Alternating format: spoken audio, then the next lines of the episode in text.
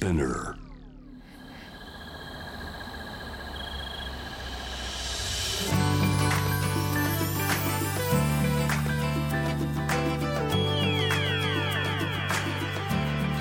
エネオス4 Hour Earth One by One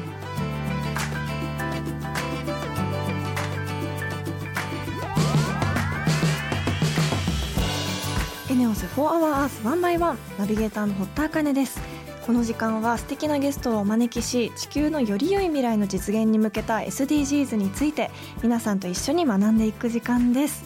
先週料理研究家の島本先生に夏野菜の保存方法について伺いましたが私あのこの島本先生が教えてくださる食品ロス削減のためのお野菜とかお料理の豆知識がすごい大好きで聞いたらいつも実践してみるんですが今回も実践してみました。先週島本先生が教えてくださったのがトマトをヘタを下にして保存して冷凍して保存すると普通に使うよりも甘みが増したりうまみが増してよりこうスープとかにするとコクが出るっておっしゃっていたのでそれをちょっとトライしてみたんですけど本当に今までで一番美味しいトマトスープが作れたんですよ。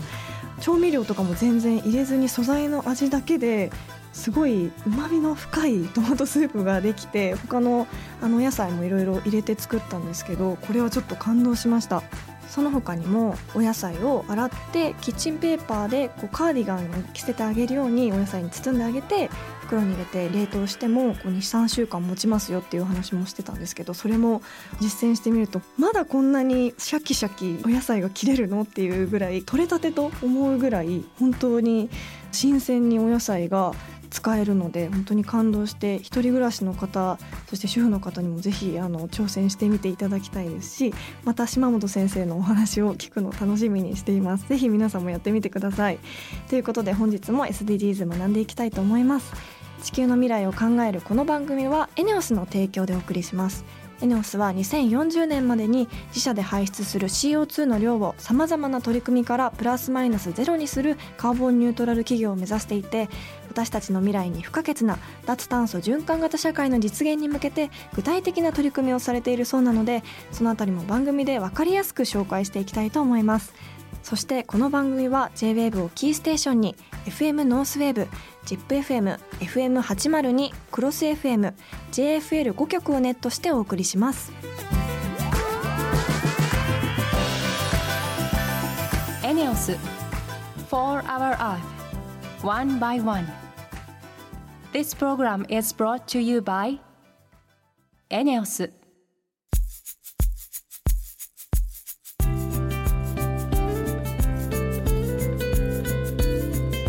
ネオス4 Hour Earth 1 by 1今回から2回にわたってお送りするテーマは目標5ジェンダー平等を実現しよう。ゲストはノルウェーハルダンゲル親善大使でもあるバイオリニストの山瀬リオさんです。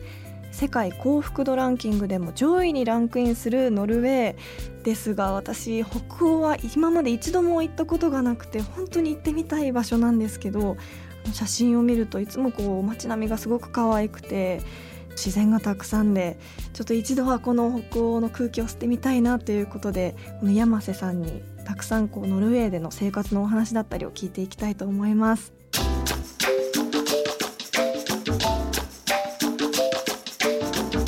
エネオス4 Hour Earth One by One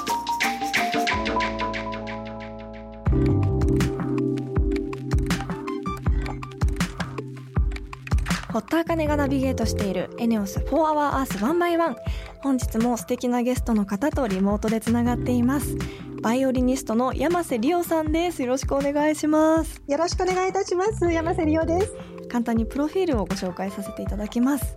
バイオリニストとして1992年から国内オーケストラと共演しその後日本と北欧を中心にコンサートツアーを開始。コンサート外でも宮崎駿監督の短編アニメ「水雲もんもん」の音楽監督やスタジオジブル作品「ゲド戦記」の演奏にも参加。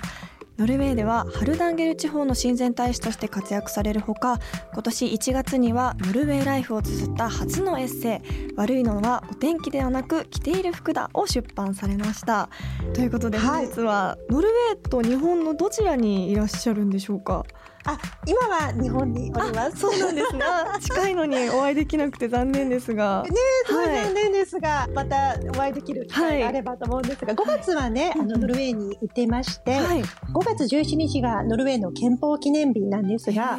もうその日はね、国を挙げてのお祭り、もう本当にノルウェー人に生まれてよかったって皆さんが、あのお祝いをする日なんですね。でその日に滞在は長くしてたんですが、はい、今は日本の夏を謳歌しております、えー、なぜノルウェーと日本を行き来するようになったんですか？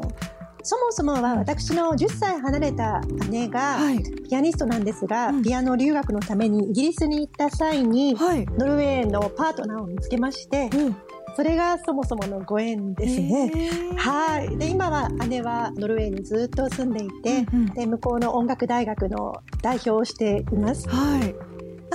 じゃあもともとこうノルウェーに興味があったわけではなくそういったご縁がきっかけで関係を持ったっていう感じなんですかね、はい、きっかけは、はい、あの本当に姉がノルウェーの人と結婚したということでで私はその後にいろいろとご縁ができて、うん、まあ、ノルウェーの文化とね、はい、結婚したのかなっていうような、うん、そんな、はい、え今はどれぐらいの頻度で行き来されているんですか？コロナが始まる前は年に3回ほどは必ず行って、はい、行ったり来たりして、あの向こうでお仕事をする場合もありますし、はい、あと私が紹介しています、ノルウェーの民族楽器ハルダンゲルバインという、はい、日本でいうとお琴やお三味線のような楽器があるんですね。この楽器はあの実は楽譜がないので、伝承スタイルで、まあ、昔話を語り継ぐような形で、ハルダンゲル地方という西ノルウェーにある地域があるんですけども、そちらで生まれた民族楽器になります。はい、えー、どういったところが魅力なんですか？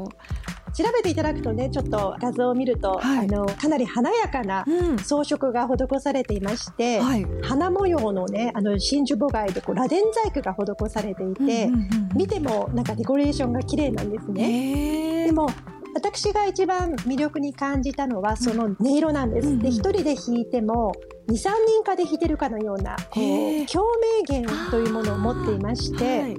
お客様はねよくオーロラのような複雑な美しい音色がこの楽器は奏でられるんですね、っていうふうに感想を持たれる方も多いんですが、はい、まあ、その音色と音楽に私は魅了されまして、日本でもねこの楽器をクラシックに大変影響を与えた楽器なので、うん。はい、紹介をしたいなと思いまして、はい、現地の私の恩師と他の奏者の方にもいろいろ指示をしまして、うんうん勉強して今日本に次の生徒さんにね、こう伝えていく作業もしながら演奏活動を行っております。素敵です。えー、そんな山瀬さん、あのノルウェーではどういった一日を過ごされているんですか？はい一日は向こうに行くとそれこそ朝から晩まで演奏してることも多いですし、はい、ただノルウェーの方たちっていうのは時間の使い方がね上手なんですね。普通の一般的なお仕事をされてる方は8時からまあ4時ぐらいの間にもう全部終わらせてしまって、で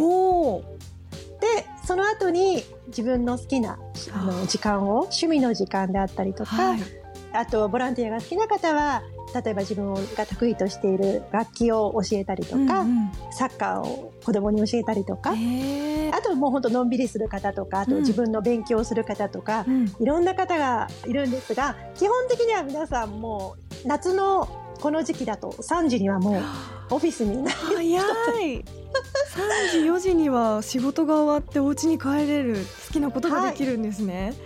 はい、であのすごく給与もしっかりしているので、うん、あのそのあたりのバランスもすごくいいので、うんうん、自分の幸せな時間を過ごすことをまず一番の自分の人生の中のプライオリティとして。素敵。はい。でその後にこう仕事を持ってくるっていうような考え方なので、うん、私の場合は、まあ、仕事は本当に早めにコンサートとかあった場合は、うん、まあ、できるだけ早めに終わらしたいんですけども、はい、でものんびりしてる時に聞きたいっていうお客様もいらっしゃるので、うんうんうん演奏家っていうで職業はちょっと特殊かもしれないんですが、はい、ノルウェーの方たちはすごくそういう意味では時間の使い方が上手だなっていうふうに思います。確かに3時で終わるってこう毎日が半休みたいな感じですよね。いいなであのすごく面白いのが、うん。はい、あの太陽が今の時期は白夜といって明るい時間が長いんですが、うん、冬は極夜といって、はい、オーロラが見える代わりに太陽が見えない時期もあるんですね。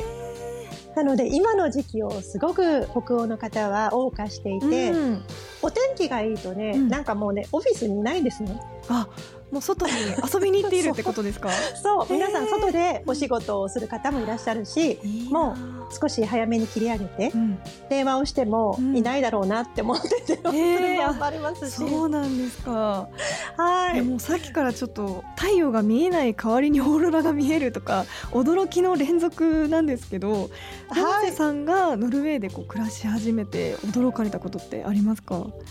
私はあのどちらかというと姉がずっとノルウェーに住んでいるので、うんうん、1か月ぐらいこう滞在して、はい、きっち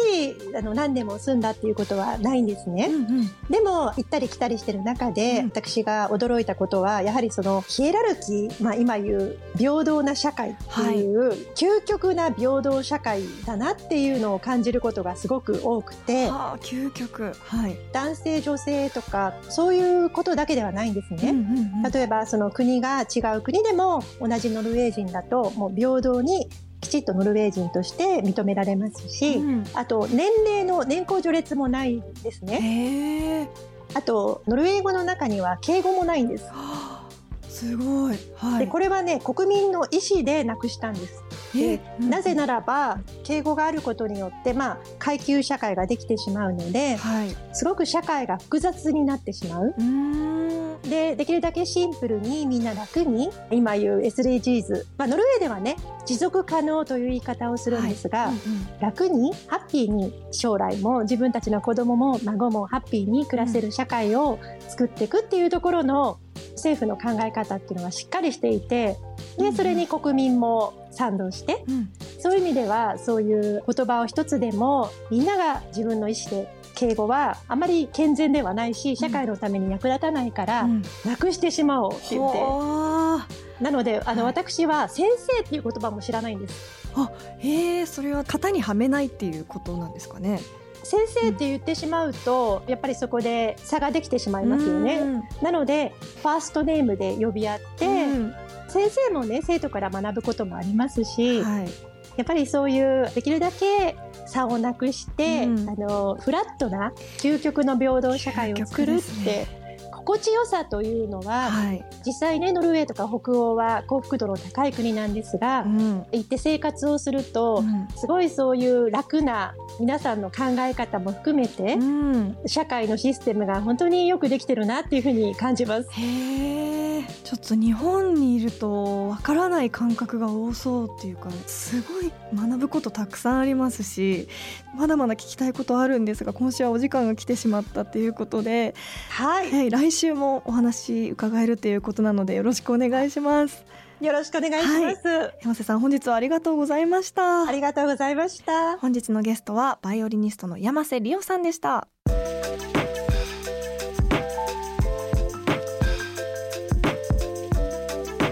エネオス。4 Hour Earth One by One.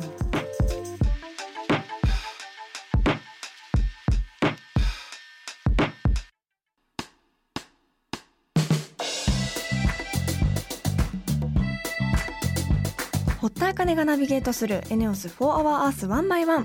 ここからはエネオス SDGs ステーションのお時間です。今月はランドリーをテーマにエネオスが手掛けている新しいランドリーサービスについて伺ってきました。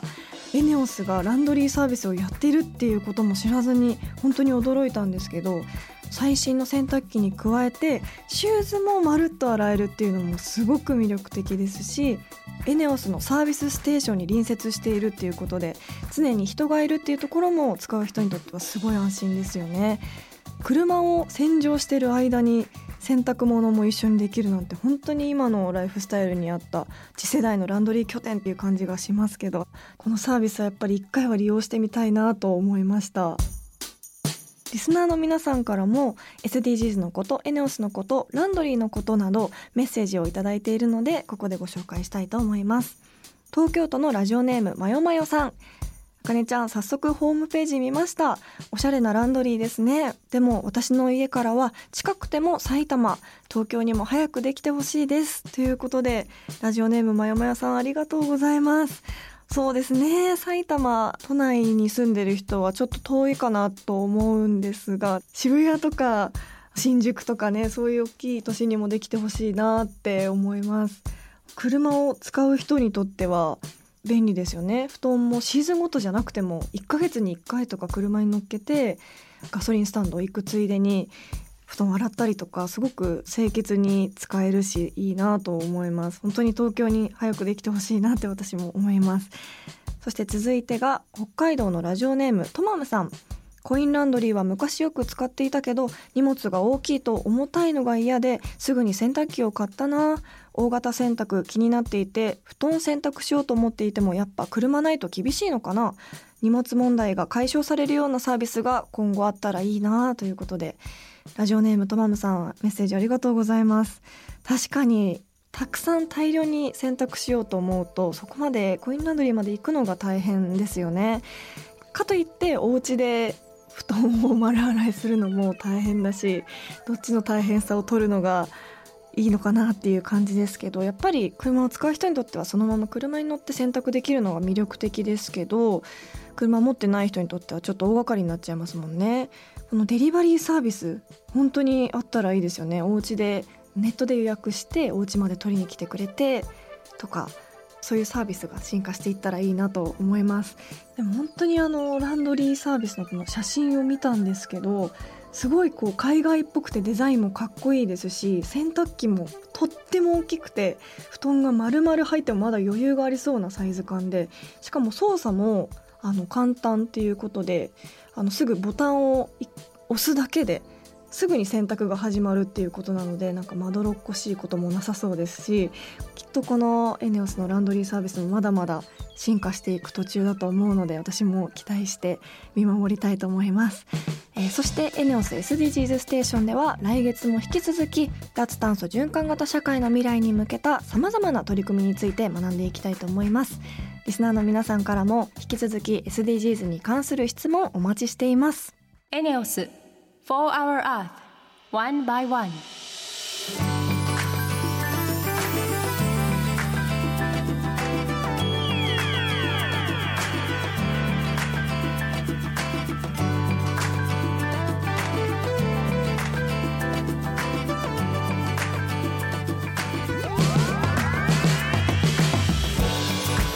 フォアワースワンバイワンそろそろエンディングの時間です。今日はここでメッセージをご紹介したいと思います。千葉県のラジオネーム暑いけどサミーさん。夫あかねさんこんにちは。私も小さな頃夏休みになると行っていたのが母方の田舎の岡山県倉敷市でした。当時は家の周りは田んぼが広がりその合間を抜ける小川が絶好の遊び場でした。